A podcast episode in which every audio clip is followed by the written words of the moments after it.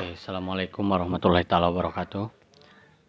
Saya akan mencoba membacakan satu buku karya Jared Diamond yang berjudul Guns, Germ, and Steel. Rangkuman riwayat masyarakat manusia.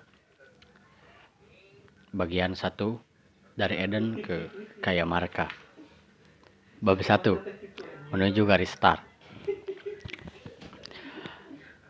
Titik tolak yang baik untuk membandingkan perkembangan sejarah di semua benua adalah sekitar tahun 11.000 sebelum Masehi.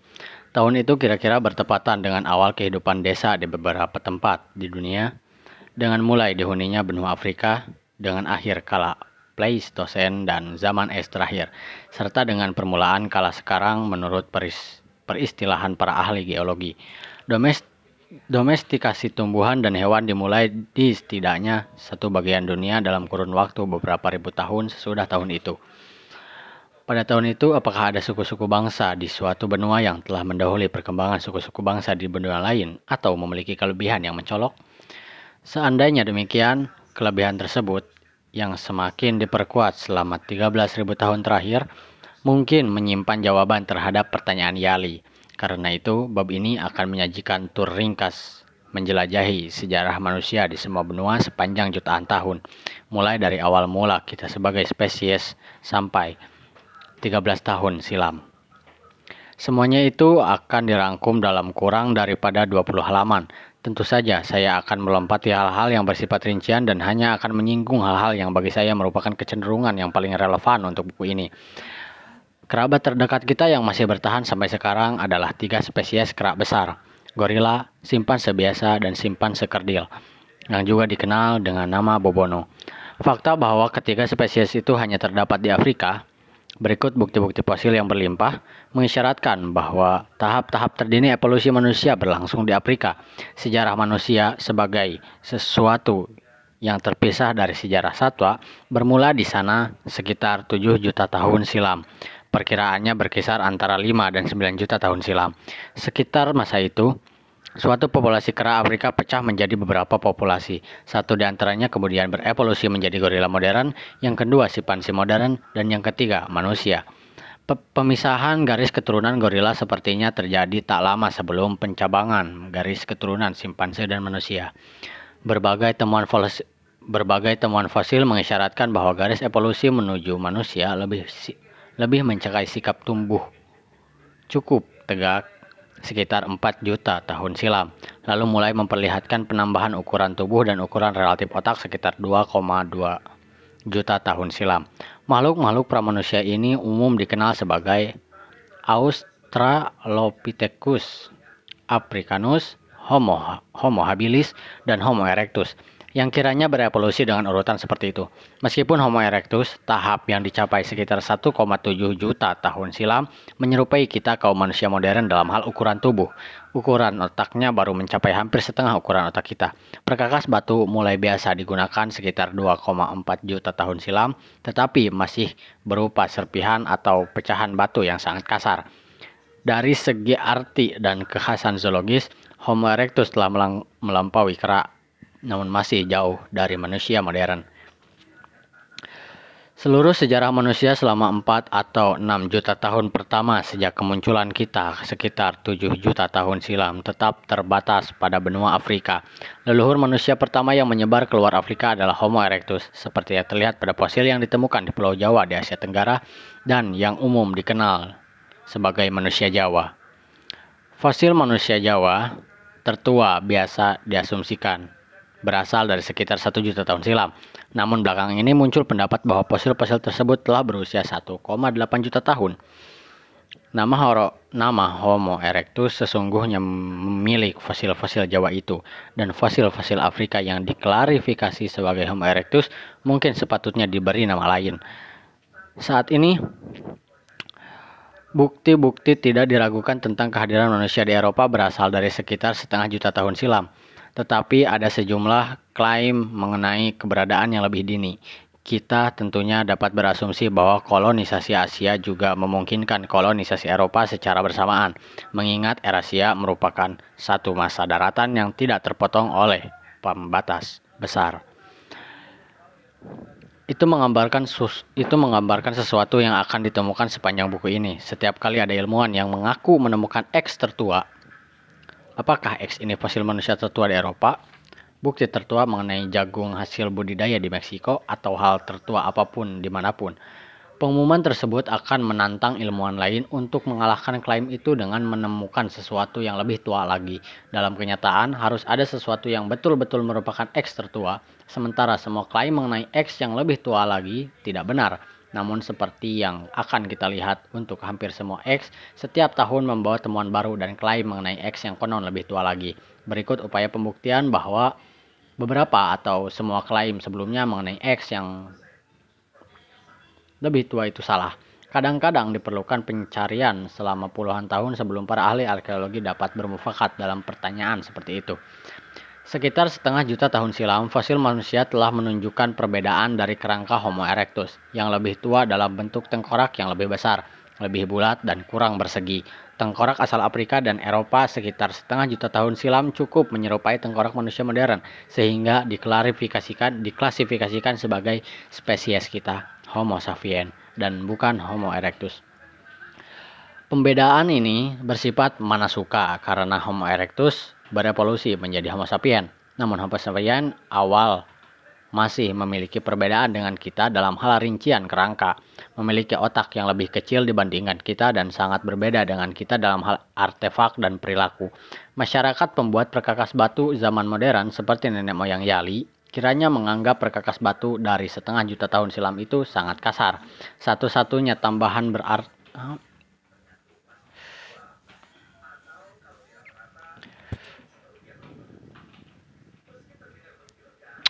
Satu-satunya tambahan berarti untuk pembendaharaan bud budaya leluhur kita yang dapat didokumentasikan dengan cukup meyakinkan untuk masa itu adalah penggunaan api. Tidak ada benda seni, perkakas tulang, atau apa pun yang ditinggalkan Homo sapiens awal untuk kita selain sisa-sisa kerangka, ditambah perkakas batu yang kasar itu. Di Australia belum ada manusia karena alasan yang cukup jelas, yaitu diperlukan perahu untuk sampai ke sana dari Asia Tenggara. Di seluruh Amerika pun belum ada manusia karena prasyarat untuk itu adalah dihuninya bagian terdekat benua Eurasia, Siberia, dan mungkin juga keterampilan membuat perahu. Selat Bering saat ini yang dangkal dan memisahkan Siberia dari Alaska berganti-ganti menjadi selat dan jembatan antar benua berupa daratan yang lebar ketika permukaan laut berulang kali naik dan turun selama zaman es. Namun keterampilan membuat perahu dan kemampuan bertahan hidup di Siberia yang dingin masih jauh di luar kemampuan Homo sapiens awal. Setelah setengah juta tahun silam, populasi manusia Afrika dan Eurasia Barat mulai berbeda satu dengan yang lain, dan juga dengan populasi Asia Timur dalam hal rincian kerangka. Populasi Eropa dan Asia Barat antara 3, antara 130.000 dan 40.000 tahun silam diwakili oleh banyak peninggalan kerangka yang dikenal sebagai manusia Neanderthal dan kadang-kadang diklasifikasikan sebagai spesies tersendiri Homo neanderthalis. Meskipun dalam bentuk kartun digambarkan sebagai makhluk kasar serupa kera yang tinggal di dalam gua, manusia Neanderthal memiliki otak yang sedikit lebih besar dibandingkan otak kita. Mereka juga merupakan manusia pertama yang meninggalkan bukti kuat bahwa mereka mengubur sesamanya yang telah meninggal dan merawat sesamanya yang sakit. Namun perkakas batu mereka masih kasar dibandingkan kapak batu poles orang Papua modern dan pada umumnya belum dibuat dalam berbagai bentuk standar yang masih memiliki fungsi yang jelas. Sedikit pecahan kerangka asal Afrika dari zaman manusia Neanderthal yang terawetkan sampai sekarang lebih menyerupai kerangka modern kita daripada tulang belulang manusia Neanderthal. Juga ada segelintir pecahan kerangka asal Asia Timur yang berbeda lagi dengan kerangka Afrika maupun Neanderthal. Petunjuk terbaik mengenai gaya hidup pada masa itu adalah artefak batu dan tulang hewan mangsa yang terkumpul di situs-situs di Afrika Selatan. Meskipun manusia Afrika 100.000 tahun silam punya tulang belulang yang lebih modern dibandingkan manusia Neanderthal yang sejaman dengan mereka. Perkakas batu mereka pada dasarnya sama kasar dengan perkakas batu buatan manusia Neanderthal tanpa bentuk standar. Mereka pun tidak meninggalkan objek seni. Ditinjau dari tulang hewan yang mereka santap, mereka tidak punya keterampilan berburu yang mengesankan. Dan utamanya berburu hewan yang mudah dibunuh dan sama sekali tidak berbahaya. Mereka belum mengincar kerbau, babi, dan hewan berbahaya lainnya. Mereka bahkan tidak mampu menangkap ikan. Sama sekali tidak ditemukan tulang ikan maupun mata kail pada situs-situs mereka yang tergeletak tepat di tepi laut. Mereka dan manusia Neanderthal yang sezaman dengan mereka belum dapat sepenuhnya digolongkan sebagai manusia. Setelah manusia akhirnya mulai berkembang pesat sekitar 50 ribu tahun silam, pada masa terjadinya apa yang saya juluki lompatan besar ke depan, tanda-tanda paling dini yang berkaitan dengan lompatan ini berasal dari situs-situs Afrika Timur dengan perkakas batu berbentuk standar dan perhiasan permat pertama yang masih ada. Manik-manik dari kulit telur burung unta. Perkembangan serupa segera muncul di kawasan Timur Tengah dan Eropa Tenggara lalu, sekitar 40.000 tahun silam, di Eropa Barat Daya, tempat artefak yang berlimpah dikaitkan dengan kerangka yang sepenuhnya modern yang disebut manusia Cro-Magnon. Setelah itu, sampah yang ditemukan di situs-situs arkeologis menjadi semakin menarik dan tidak menyisakan keraguan bahwa kita berurusan dengan manusia yang secara biologis dan perilaku tergolong modern. Pada timbunan sampah manusia Cro-Magnon bukan saja ditemukan perkakas batu, tetapi juga perkakas tulang. Rupanya manusia sebelum mereka belum tahu bahwa tulang dapat dibentuk menjadi berbagai perkakas, antara lain mata kail. Perkakas dibuat dalam beragam bentuk khas yang begitu modern sehingga kegunaannya sebagai zarum, penusuk, alat ukir, dan sebagainya segera terlihat oleh kita. Senjata dengan banyak bagian yang dapat dikenali pada situs-situs Cro-Magnon mencakup seruit, pelontar tombak, dan akhirnya busur dan panah yang merupakan pendahulu senapan dan senjata modern lainnya. Alat-alat yang efisien untuk membunuh dari jarak aman itu memungkinkan pemburuan hewan berbahaya seperti badak dan gajah, sementara penemuan tali untuk jala, tali pancing, dan jerat memungkinkan penambahan ikan dan burung pada menu menu kita. Sisa-sisa rumah dan baju yang dijahit membuktikan adanya peningkatan yang pesat dalam hal kemampuan bertahan hidup pada iklim pada iklim dingin. Sementara sisa-sisa perhiasan dan jenazah yang dikuburkan dengan seksama mengisyaratkan perkembangan estetis dan spiritual yang revolusioner. Di antara produk-produk Cro-Magnon yang bertahan sampai sekarang, yang paling dikenal adalah karya seni mereka, lukisan gua yang mengesankan, patung, dan alat musik, yang sampai sekarang pun masih kita apresiasi sebagai seni. Siapa pun yang sempat menyaksikan secara langsung kemegahan lukisan benteng dan kuda sebesar aslinya di gua Lascaux di bagian barat daya Prancis akan segera paham bahwa akal budi para penciptanya pastilah semodern kerangka mereka.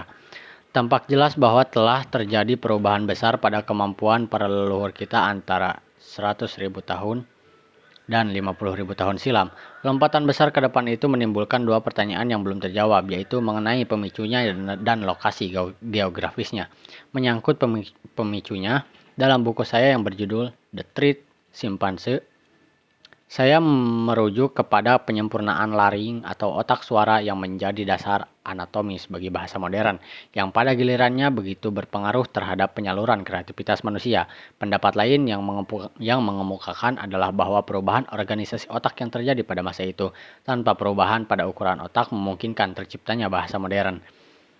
Mengenai lokasi pelompatan besar ke depan, apakah peristiwa itu berlangsung terutama di satu wilayah geografis pada satu kelompok manusia yang karenanya kemudian mampu berekspansi dan berganti populasi manusia lain di bagian lain dunia, ataukah peristiwa tersebut terjadi secara bersamaan di beberapa kawasan pada beberapa kelompok manusia yang selanjutnya menurunkan populasi manusia yang kini mendiami kawasan-kawasan itu. Tengkorak-tengkorak manusia yang tampak cukup modern dari Afrika 100.000 tahun silam dianggap mendukung pendapat pertama dengan lompatan yang terutama terjadi di Afrika penelitian molekuler terhadap apa yang disebut DNA mitokondrial pada awalnya juga diartikan sebagai bukti yang mendukung Afrika sebagai asal-usul manusia modern, meskipun makna temuan molekuler itu kini dipertanyakan. Di pihak lain, beberapa ahli antropologi berkeyakinan bahwa tengkorak manusia yang hidup di Cina dan Indonesia ratusan ribu tahun silam memiliki ciri-ciri yang sampai sekarang masih ditemukan masing-masing pada orang Cina, modern dan penduduk asli Australia. Seandainya benar demikian, maka temuan ini mengisyaratkan evolusi paralel dan asal-usul manusia yang multi regional, bukan asal-usul di satu tempat di anjing, bukan asal-usul di satu taman Eden tunggal. Isu ini tetap belum terpecahkan. Bukti tentang asal-usul manusia modern yang teralokasi yang diikuti oleh penyebaran mereka dan selanjutnya oleh penggantian tipe-tipe manusia lain di tempat lain seperti paling kuat untuk kawasan Eropa. Kira-kira 40.000 tahun silam, Eropa dimasuki manusia Cro-Magnon yang memiliki kerangka modern, persenjataan yang unggul, serta sejumlah ciri budaya maju lainnya. Beberapa ribu tahun kemudian, populasi Neanderthal yang sebelumnya merupakan satu-satunya penduduk Eropa selama ratusan ribu tahun, musnah semua. Urutan kejadian itu mengisyaratkan bahwa manusia Cro-Magnon yang modern berhasil memanfaatkan keunggulan teknologi dan keterampilan bahasa untuk kemungkinan berpikir mereka untuk menginfeksi, membunuh, atau mengusir manusia Neanderthal nyaris tanpa meninggalkan petunjuk bahwa sempat terjadi percampuran antara manusia Neanderthal dan manusia Cro-Magnon. Lompatan besar ke depan bertetapan dengan perluasan wilayah geografis umat manusia berskala besar pertama yang dapat dibuktikan sejak kolonisasi Eurasia oleh leluhur kita. Perluasan itu mencakup men pendudukan Australia dan Papua yang ketika itu tergabung menjadi satu benua banyak situs yang telah melewati pemeriksaan usia dengan cara penanggalan radiokarbon membenarkan kehadiran manusia di Australia Papua antara 40.000 dan 30.000 tahun silam. Selain berbagai klaim yang tidak terelakkan namun dipertanyakan mengenai kehadiran yang lebih dini lagi. Namun sekitar sejak kedatangan pertama itu manusia telah menyebar ke seluruh benua tersebut dan menyesuaikan diri dengan habitatnya yang beragam, mulai dari hutan tropis dan pegunungan tinggi di Papua sampai ke pedalaman yang kering dan pojok tenggara yang basah di Australia. Sepanjang zaman es, begitu banyak air laut terperangkap dalam bentuk gletser, sehingga permukaan laut di seluruh benua ratusan kaki lebih rendah dibandingkan keadaan sekarang. Akibatnya yang Akibatnya apa yang kini merupakan laut dangkal di antara Asia dan Pulau Sumatera, Kalimantan, Jawa, dan Bali di Indonesia pada waktu itu menjadi daratan, sama halnya dengan selat dangkal lainnya seperti Selat Bering dan Selat Inggris. Tapi daratan Asia Tenggara ketika itu terletak 700 km ke arah timur dari lokasinya yang saat ini. Namun, pulau-pulau di bagian tengah Indonesia di antara Bali dan Australia tetap dikelilingi dan dipisahkan oleh selat-selat yang dalam. Paling tidak ada 8 selat yang harus diseberangi untuk mencapai Australia Papua dari daratan Asia pada masa itu, yang terbesar di antaranya selebar setidaknya 50 mil. Hampir semua selat tersebut memisahkan pulau-pulau dalam jarak pandang, tetapi Australia sendiri tidak terlihat dari pulau-pulau Indonesia yang terdekat dengannya, yaitu Timor dan Tanibar. Dengan demikian, pendudukan Australia menjadi penting karena melibatkan kendaraan air dan memberikan bukti paling awal mengenai penggunaan kendaraan air dalam sejarah. Baru 30.000 tahun kemudian,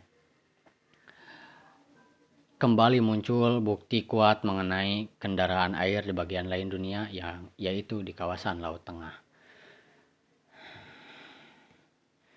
Semua para ahli arkeologi mempertimbangkan kemungkinan bahwa kolonisasi Australia Papua menjadi secara kebetulan oleh segelintir orang saja yang hanyut di atas rakit ketika mencari ikan di dekat salah satu pulau Indonesia. Satu skenario ekstrim menggambarkan para pemukiman para pemukim pertama sebagai satu perempuan muda yang sedang mengandung bayi laki-laki. Tetapi para penganut teori, Kolonisasi secara kebetulan ini dikejutkan oleh sejumlah temuan baru bahwa pulau-pulau lain di sebelah timur Papua dikolonisasi tidak lama sesudah Papua sendiri, yaitu sekitar 35.000 tahun silam. Pulau-pulau tersebut adalah New, Bri New New,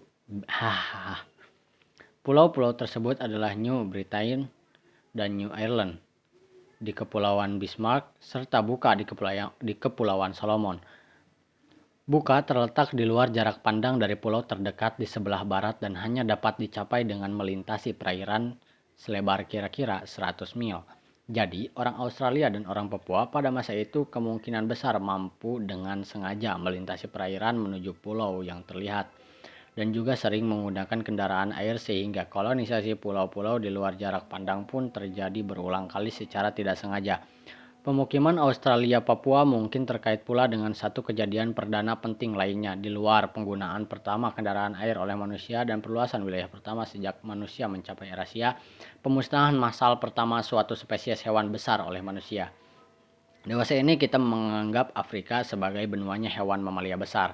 Eurasia masa kini juga punya banyak spesies mamalia besar, meskipun tidak berlimpah seperti di padang Serengeti di Amerika.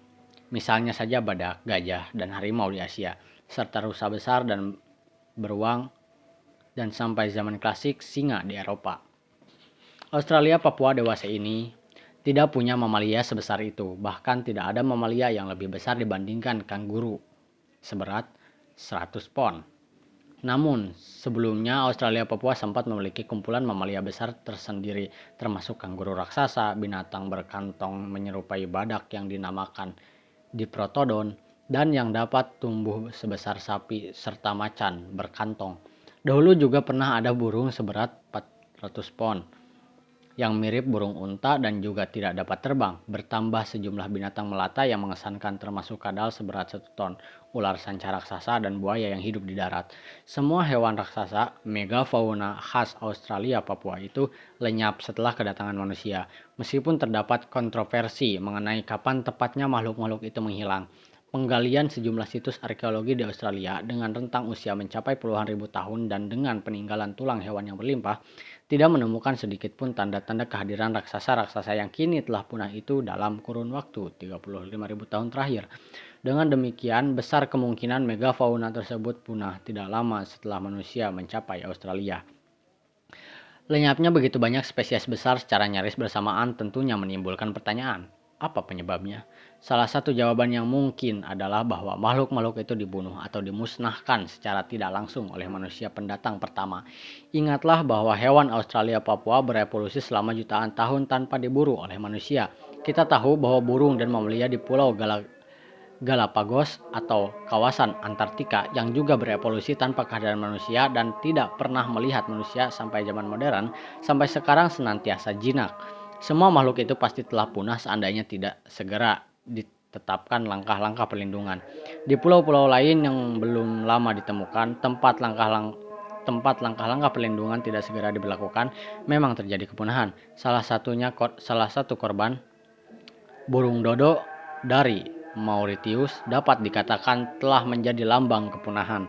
Kita juga tahu bahwa di setiap pulau di tengah samudera yang mulai dihuni manusia pada masa prasejarah dan kini telah diteliti, Kolonisasi oleh manusia mengakibatkan gelombang kepunahan yang memakan korban antara lain burung moa Selandia Baru, lemur raksasa Madagaskar, dan angsa Hawa yang tidak dapat terbang.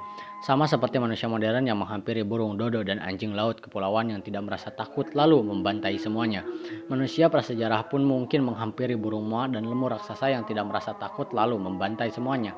Dengan demikian, satu hipotesis mengenai lenyapnya makhluk raksasa di Australia dan Papua adalah bahwa 40 ribu tahun silam, makhluk-makhluk itu mengalami nasib serupa. Sebaliknya, sebagian besar mamalia besar di Afrika dan Eurasia mampu bertahan sampai zaman modern karena satwa tersebut berevolusi bersamaan dengan pra-manusia selama ratusan ribu dan jutaan tahun.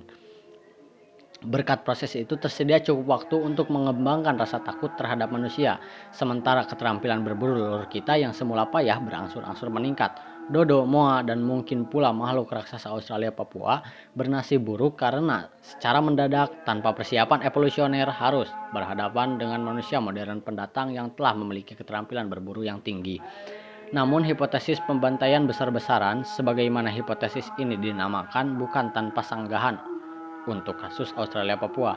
Para penentang men menekankan bahwa sampai saat ini belum pernah ada yang mendokumentasikan tulang makhluk raksasa Australia Papua yang telah punah dengan menyertai bukti meyakinkan bahwa makhluk itu dibunuh oleh manusia atau bahkan sekadar hidup selingkungan dengan manusia.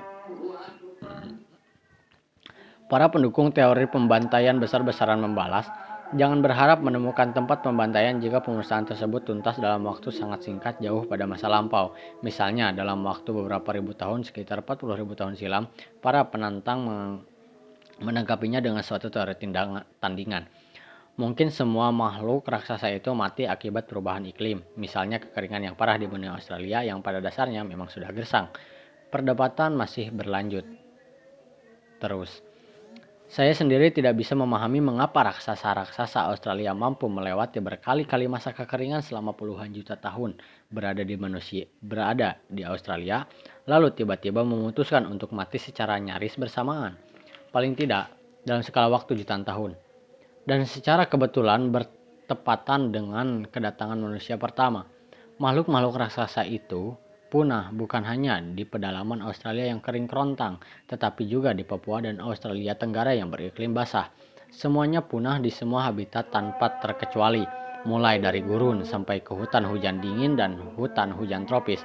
Karena itu menurut saya besar kemungkinan raksasa-raksasa tersebut memang punah akibat perbuatan manusia, baik secara langsung dibunuh untuk dimakan maupun secara tidak langsung akibat kebakaran atau perubahan habitat yang disebabkan oleh manusia. Namun tanpa memandang apakah hipotesis pembunuhan besar-besaran atau hipotesis iklim yang kelak terbukti benar, menghilangnya hewan besar di Australia Papua punya konsekuensi besar terhadap sejarah manusia selanjutnya. Seperti yang akan kita lihat, kepunahan itu menyelapkan, menye, melenyapkan semua satwa liar berukuran besar yang seharusnya dapat didokumentasi dan menyebabkan penduduk asli Australia dan Papua tidak memiliki satupun hewan ternak setempat. Jadi kolonisasi Australia Papua belum terjadi sampai sekitar masa lompatan besar di depan. Perluasan wilayah manusia yang menyusul tidak lama kemudian adalah perluasan wilayah ke bagian terdingin Eurasia. Meskipun manusia Neanderthal hidup pada zaman es dan telah beradaptasi dengan iklim dingin, mereka paling jauh hanya sampai ke bagian utara Jerman dan Kiev. Itu tidak mengherankan mengingat orang Neanderthal sepertinya tidak punya jarum, pakaian yang dijahit, rumah yang hangat, serta teknologi lain yang mutlak diperlaku yang yang di, yang mutlak diperlukan untuk bertahan hidup dalam iklim terdingin.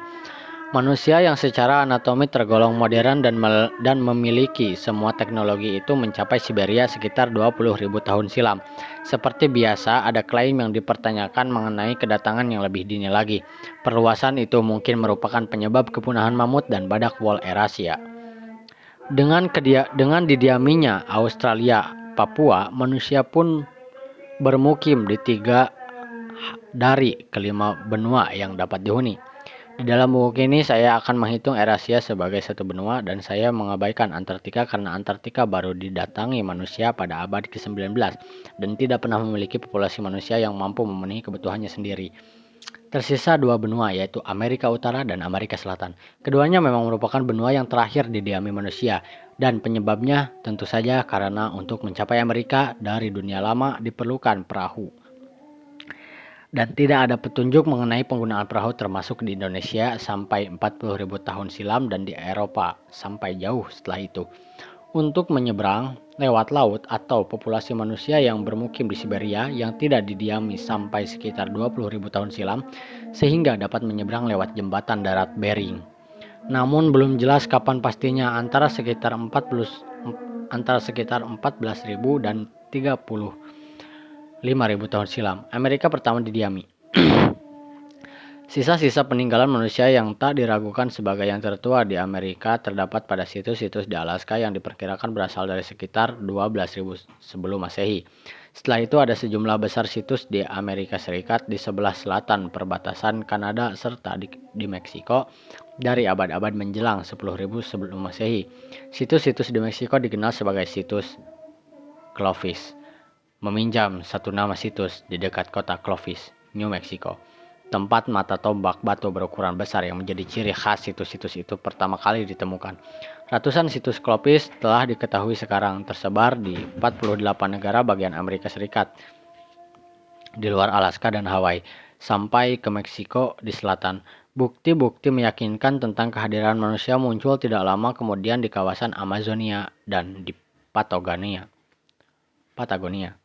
Berbagai fakta ini dapat melahirkan penafsiran bahwa situs-situs Clovis mencatat awal kolonisasi Amerika oleh manusia, yang selanjutnya dengan cepat berkembang biak, menyebar, dan mengisi kedua benua itu.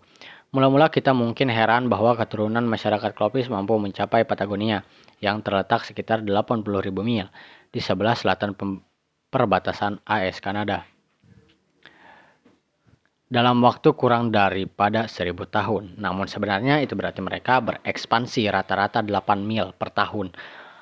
Hal kecil bagi pemburu pengumpul yang memungkinkan yang kemungkinan menempuh jarak yang sama dalam satu hari ketika sedang mencari makanan.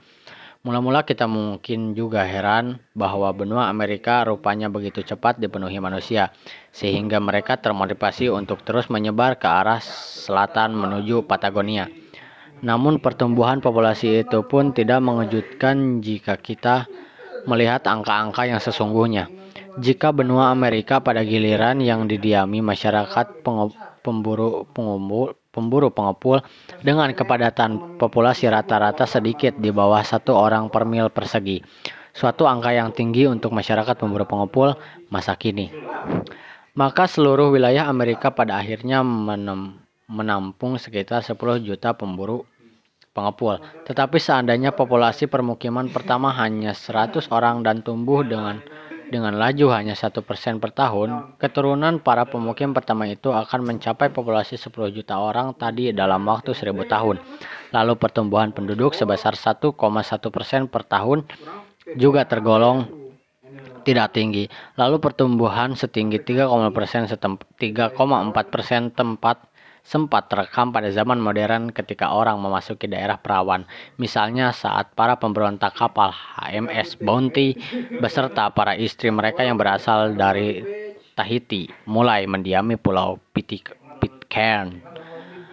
Menjamurnya situs pemburu klopis dalam kurun waktu berapa abad beberapa abad setelah kedatangan mereka menyerupai Pertambahan pesat jumlah situs pada kolonisasi Selandia Baru oleh leluhur orang Maori yang terjadi kemudian dan yang dapat ditelusuri berdasarkan peninggalan arkeologis.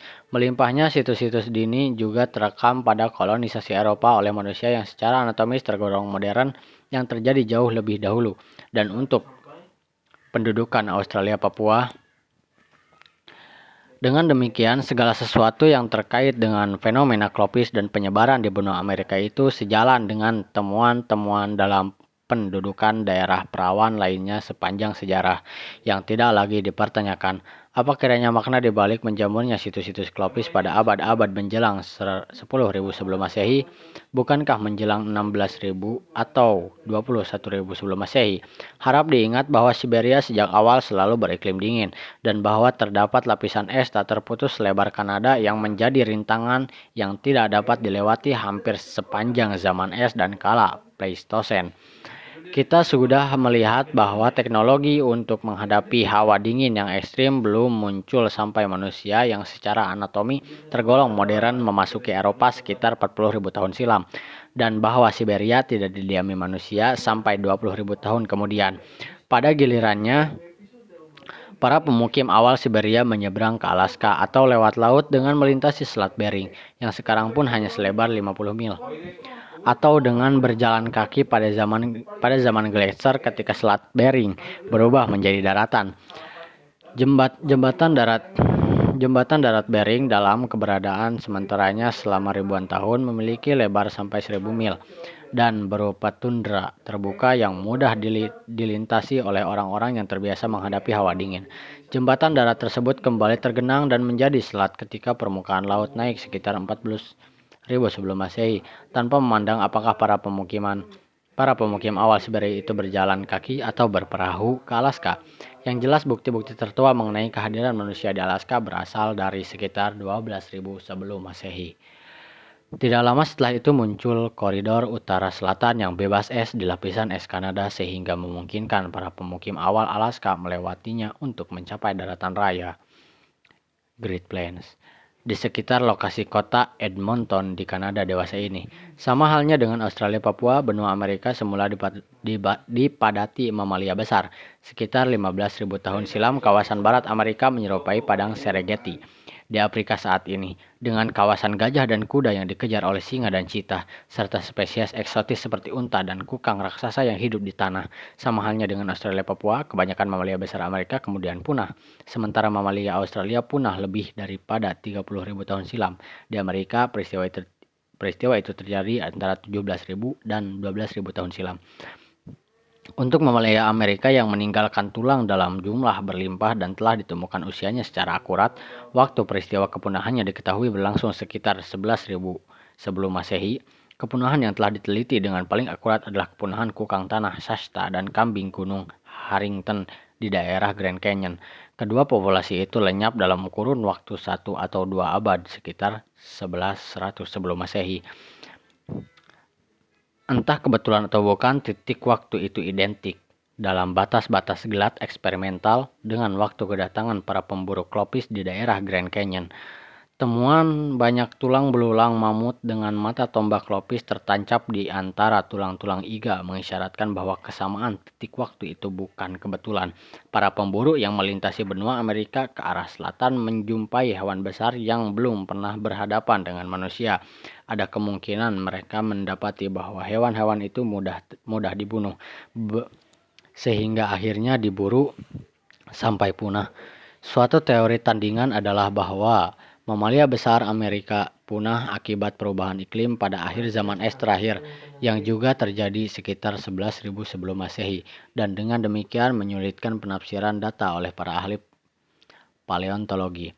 Bagi saya, teori kepunahan megafauna Amerika akibat pertumbuhan iklim men menghadapi masalah yang sama dengan teori serupa untuk Australia Papua.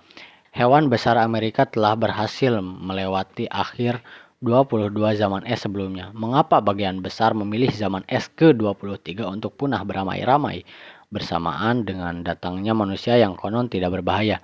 Mengapa hewan-hewan itu lenyap di semua habitat, bukan hanya di habitat bukan hanya di habitat yang mengecil, tetapi juga di habitat yang menjadi jauh lebih luas pada akhir zaman es terakhir. Karena itu saya menduga kepunahan mereka disebabkan oleh para pemburu klopis namun penghambat namun perdebatan masih berlanjut. Terlepas dari teori mana yang akhirnya terbukti benar, sebagian, bes sebagian besar mamalia liar berukuran besar yang berpeluang dijadikan ternak oleh penduduk asli Amerika di kemudian hari pun lenyap. Pertanyaan lain yang belum terjawab adalah apakah para pemburu klopis memang merupakan orang Amerika pertama? Seperti biasanya, jika orang mengklaim hal perdana apa pun, klaim tentang situs manusia praklopis di Amerika terus saja diajukan. Setiap tahun ada beberapa klaim baru yang tampak meyakinkan dan menggairahkan ketika mula-mula diumumkan. Kemudian masalah penafsiran yang tidak terelakkan mulai bermunculan. Apakah perkakas yang dilaporkan pada situs itu memang perkakas buatan manusia atau sekedar bebaturan yang terbentuk secara alami?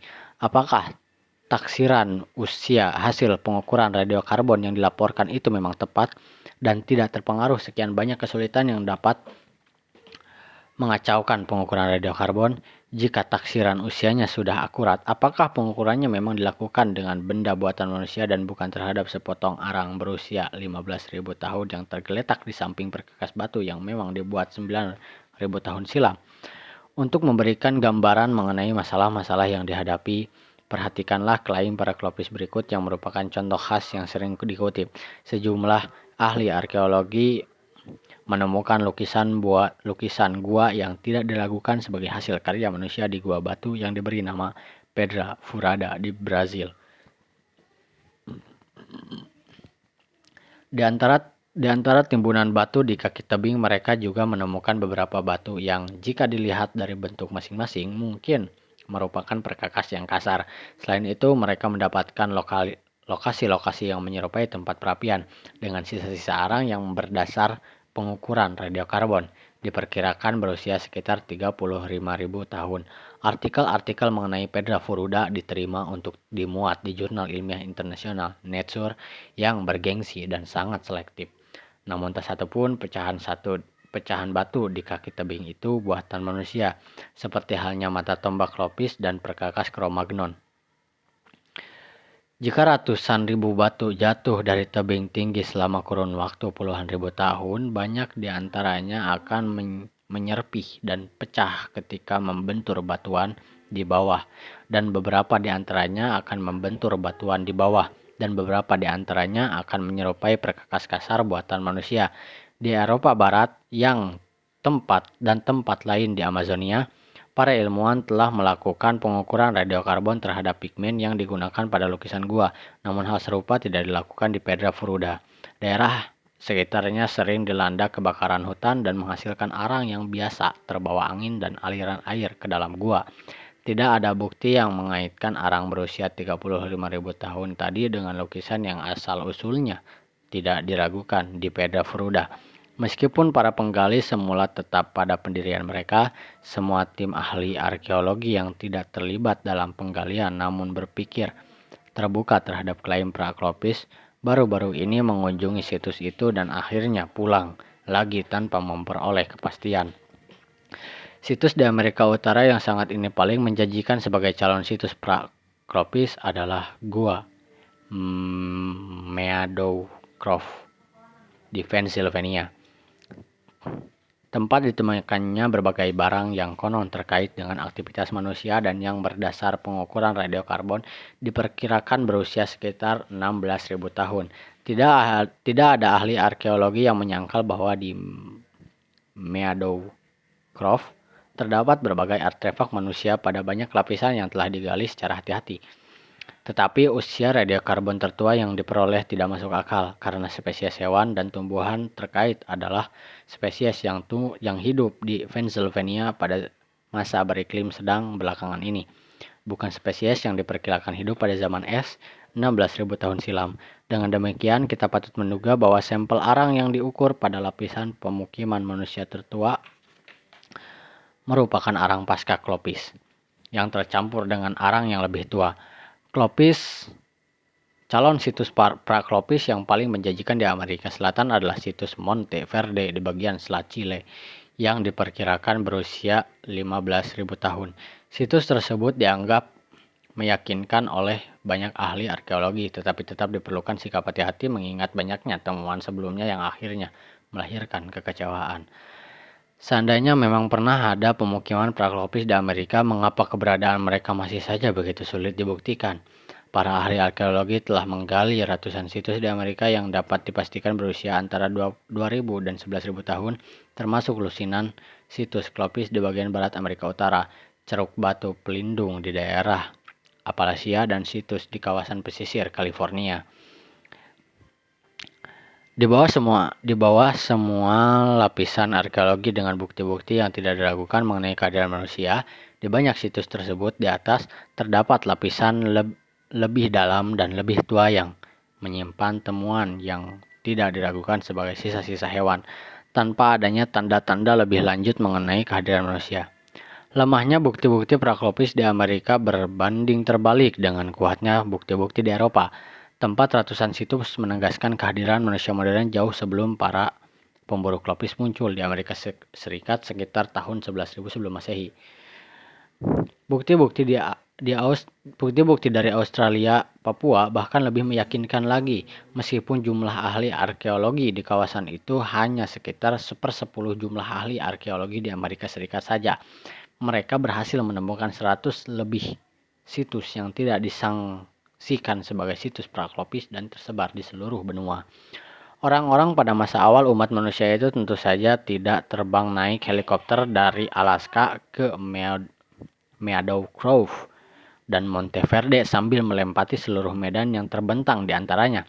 Para pendukung pemukiman praklopis berdalih bahwa selama ribuan atau bahkan puluhan ribu tahun, kepadatan populasi praklopis senantiasa rendah atau tidak terekam secara arkeologi karena alasan yang tidak diketahui dan yang tidak pernah ditemui sebelumnya di bagian lain dunia. Bagi saya, dalih tersebut jauh lebih sulit diterima dibandingkan pendapat bahwa Monteverde dan Meadow Grove kelak akan ditafsirkan ulang.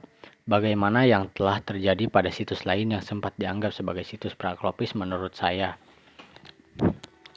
Seandainya ada pemukiman praklopis di Amerika, maka hal itu kini seharusnya sudah terungkap di banyak lokasi dan kita tidak berdebat lagi. Namun sampai sekarang para ahli arkeologi tetap berbeda pendapat. Tafsiran mana pun yang nantinya terbukti benar, konsekuensinya bagi pemahaman kita mengenai zaman prasejarah Amerika tetap sama antara benua Amerika pertama kali didami sekitar 11.000 sebelum Masehi dan kemudian dalam waktu singkat telah dipenuhi orang atau pemukiman pertama muncul beberapa waktu sebelumnya sebagian besar pendukung pemukiman prakolopis menyebutkan masa antara 15 dan 20 ribu tahun silam, mungkin 30 ribu tahun silam, dan hanya segelintir yang secara serius mengacu ke masa yang lebih dini lagi. Tetapi pemukim para klopis tetap berjumlah kecil atau tidak mencolok atau tidak membawa dampak berarti sampai sekitar 11.000 sebelum Masehi. Namun bagaimanapun juga, Amerika Utara dan Amerika Selatan memiliki masa prasejarah manusia yang paling singkat dari kelima benua yang dapat dihuni. Dengan didiaminya ah.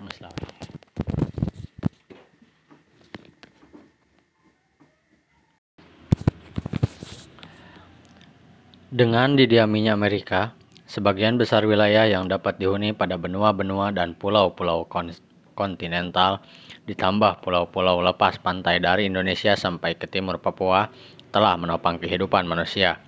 Pemukiman pulau-pulau lain baru tuntas pada zaman modern. Pulau-pulau laut tengah seperti Kreta, Siprus, Korsika, dan Sardinia antara sekitar 8 500 8.500 dan 4.000 sebelum Masehi. Pulau-pulau Karibia mulai sekitar 4.000 sebelum Masehi. Pulau-pulau Polinesia dan Mikronesia antara 1.200 sebelum Masehi dan 1000 Masehi. Madagaskar antara 300 dan 800 Masehi dan Islandia pada abad ke-9 Masehi. Penduduk asli Amerika mungkin leluhur suku Inuit modern, menyebar di kawasan Afrika sekitar 2000 sebelum Masehi. Dengan demikian, daerah tidak berpenghuni terakhir yang menanti kedatangan para penjelajah Eropa selama 700 tahun terakhir tinggal pulau-pulau paling terpencil di Samudra Atlantik dan Samudra Hindia, seperti Kepulauan Azores dan Seychelles, serta Antartika. Seperti apa dampak perbedaan waktu dimulainya permukiman masing-masing benua bagi perjalanan sejarah selanjutnya? Jika memang ada dampaknya, bayangkanlah bahwa ada mesin waktu yang dapat membawa seorang ahli arkeologi ke masa lalu untuk melakukan tur keliling dunia sekitar tahun 11.000 sebelum Masehi. Berdasarkan keadaan dunia ketika itu, Mampukah sang ahli arkeologi meramalkan masyarakat manusia mana di berbagai benua yang akan lebih dahulu mengembangkan bedil, kuman, dan baja yang berarti sekaligus meramalkan situasi dunia dewasa ini? Ahli arkeologi kita mungkin akan mempertimbangkan keuntungan yang dapat diperoleh dari star yang lebih awal. Jika itu memang ada pengaruhnya, maka Afrika akan menikmati keuntungan yang sangat besar Kehadiran pramanusia yang paling tidak 5 juta tahun lebih dini dibandingkan di semua benua lain. Selain itu, seandainya memang benar ada manusia modern yang muncul di Afrika sekitar 100 ribu silam dan kemudian menyebar ke benua lain, maka perpindahan tersebut akan menghapus semua keuntungan yang sementara itu terakumulasi di tempat lain dan sekali lagi membuat orang Afrika menikmati star yang lebih awal. Lebih jauh lagi, tingkat keragaman genetika manusia paling tinggi di Afrika ada kemungkinan bahwa secara kolektif manusia yang lebih beragam akan menghasilkan temuan-temuan yang lebih beragam pula. Namun selanjutnya, ahli arkeologi kita mungkin merenung apa sesungguhnya makna start yang lebih awal bagi tujuan buku ini. Kiasan lomba rali tidak bisa kita terapkan secara harfiah. Jika yang dimaksud adalah kurun waktu yang diperlukan oleh suatu populasi yang mengisi untuk mengisi suatu benua setelah kedatangan para kolonis pertama, maka kurun waktu itu relatif singkat. Sebagai contoh, kurang daripada seribu tahun untuk mengisi seluruh Amerika. Namun, jika yang dimaksud adalah kurun waktu yang diperlukan untuk beradaptasi dengan kondisi setempat, saya mengakui bahwa pada beberapa lingkungan ekstrim memang diperlukan waktu untuk itu. Misalnya, 9.000 tahun untuk menghuni daerah seputar kutub utara setelah didiaminya kawasan-kawasan lain di Amerika Utara. Namun orang dengan cepat menjelajahi dan menyesuaikan diri dengan sebagian besar daerah itu. Begitu daya cipta manusia modern berkembang.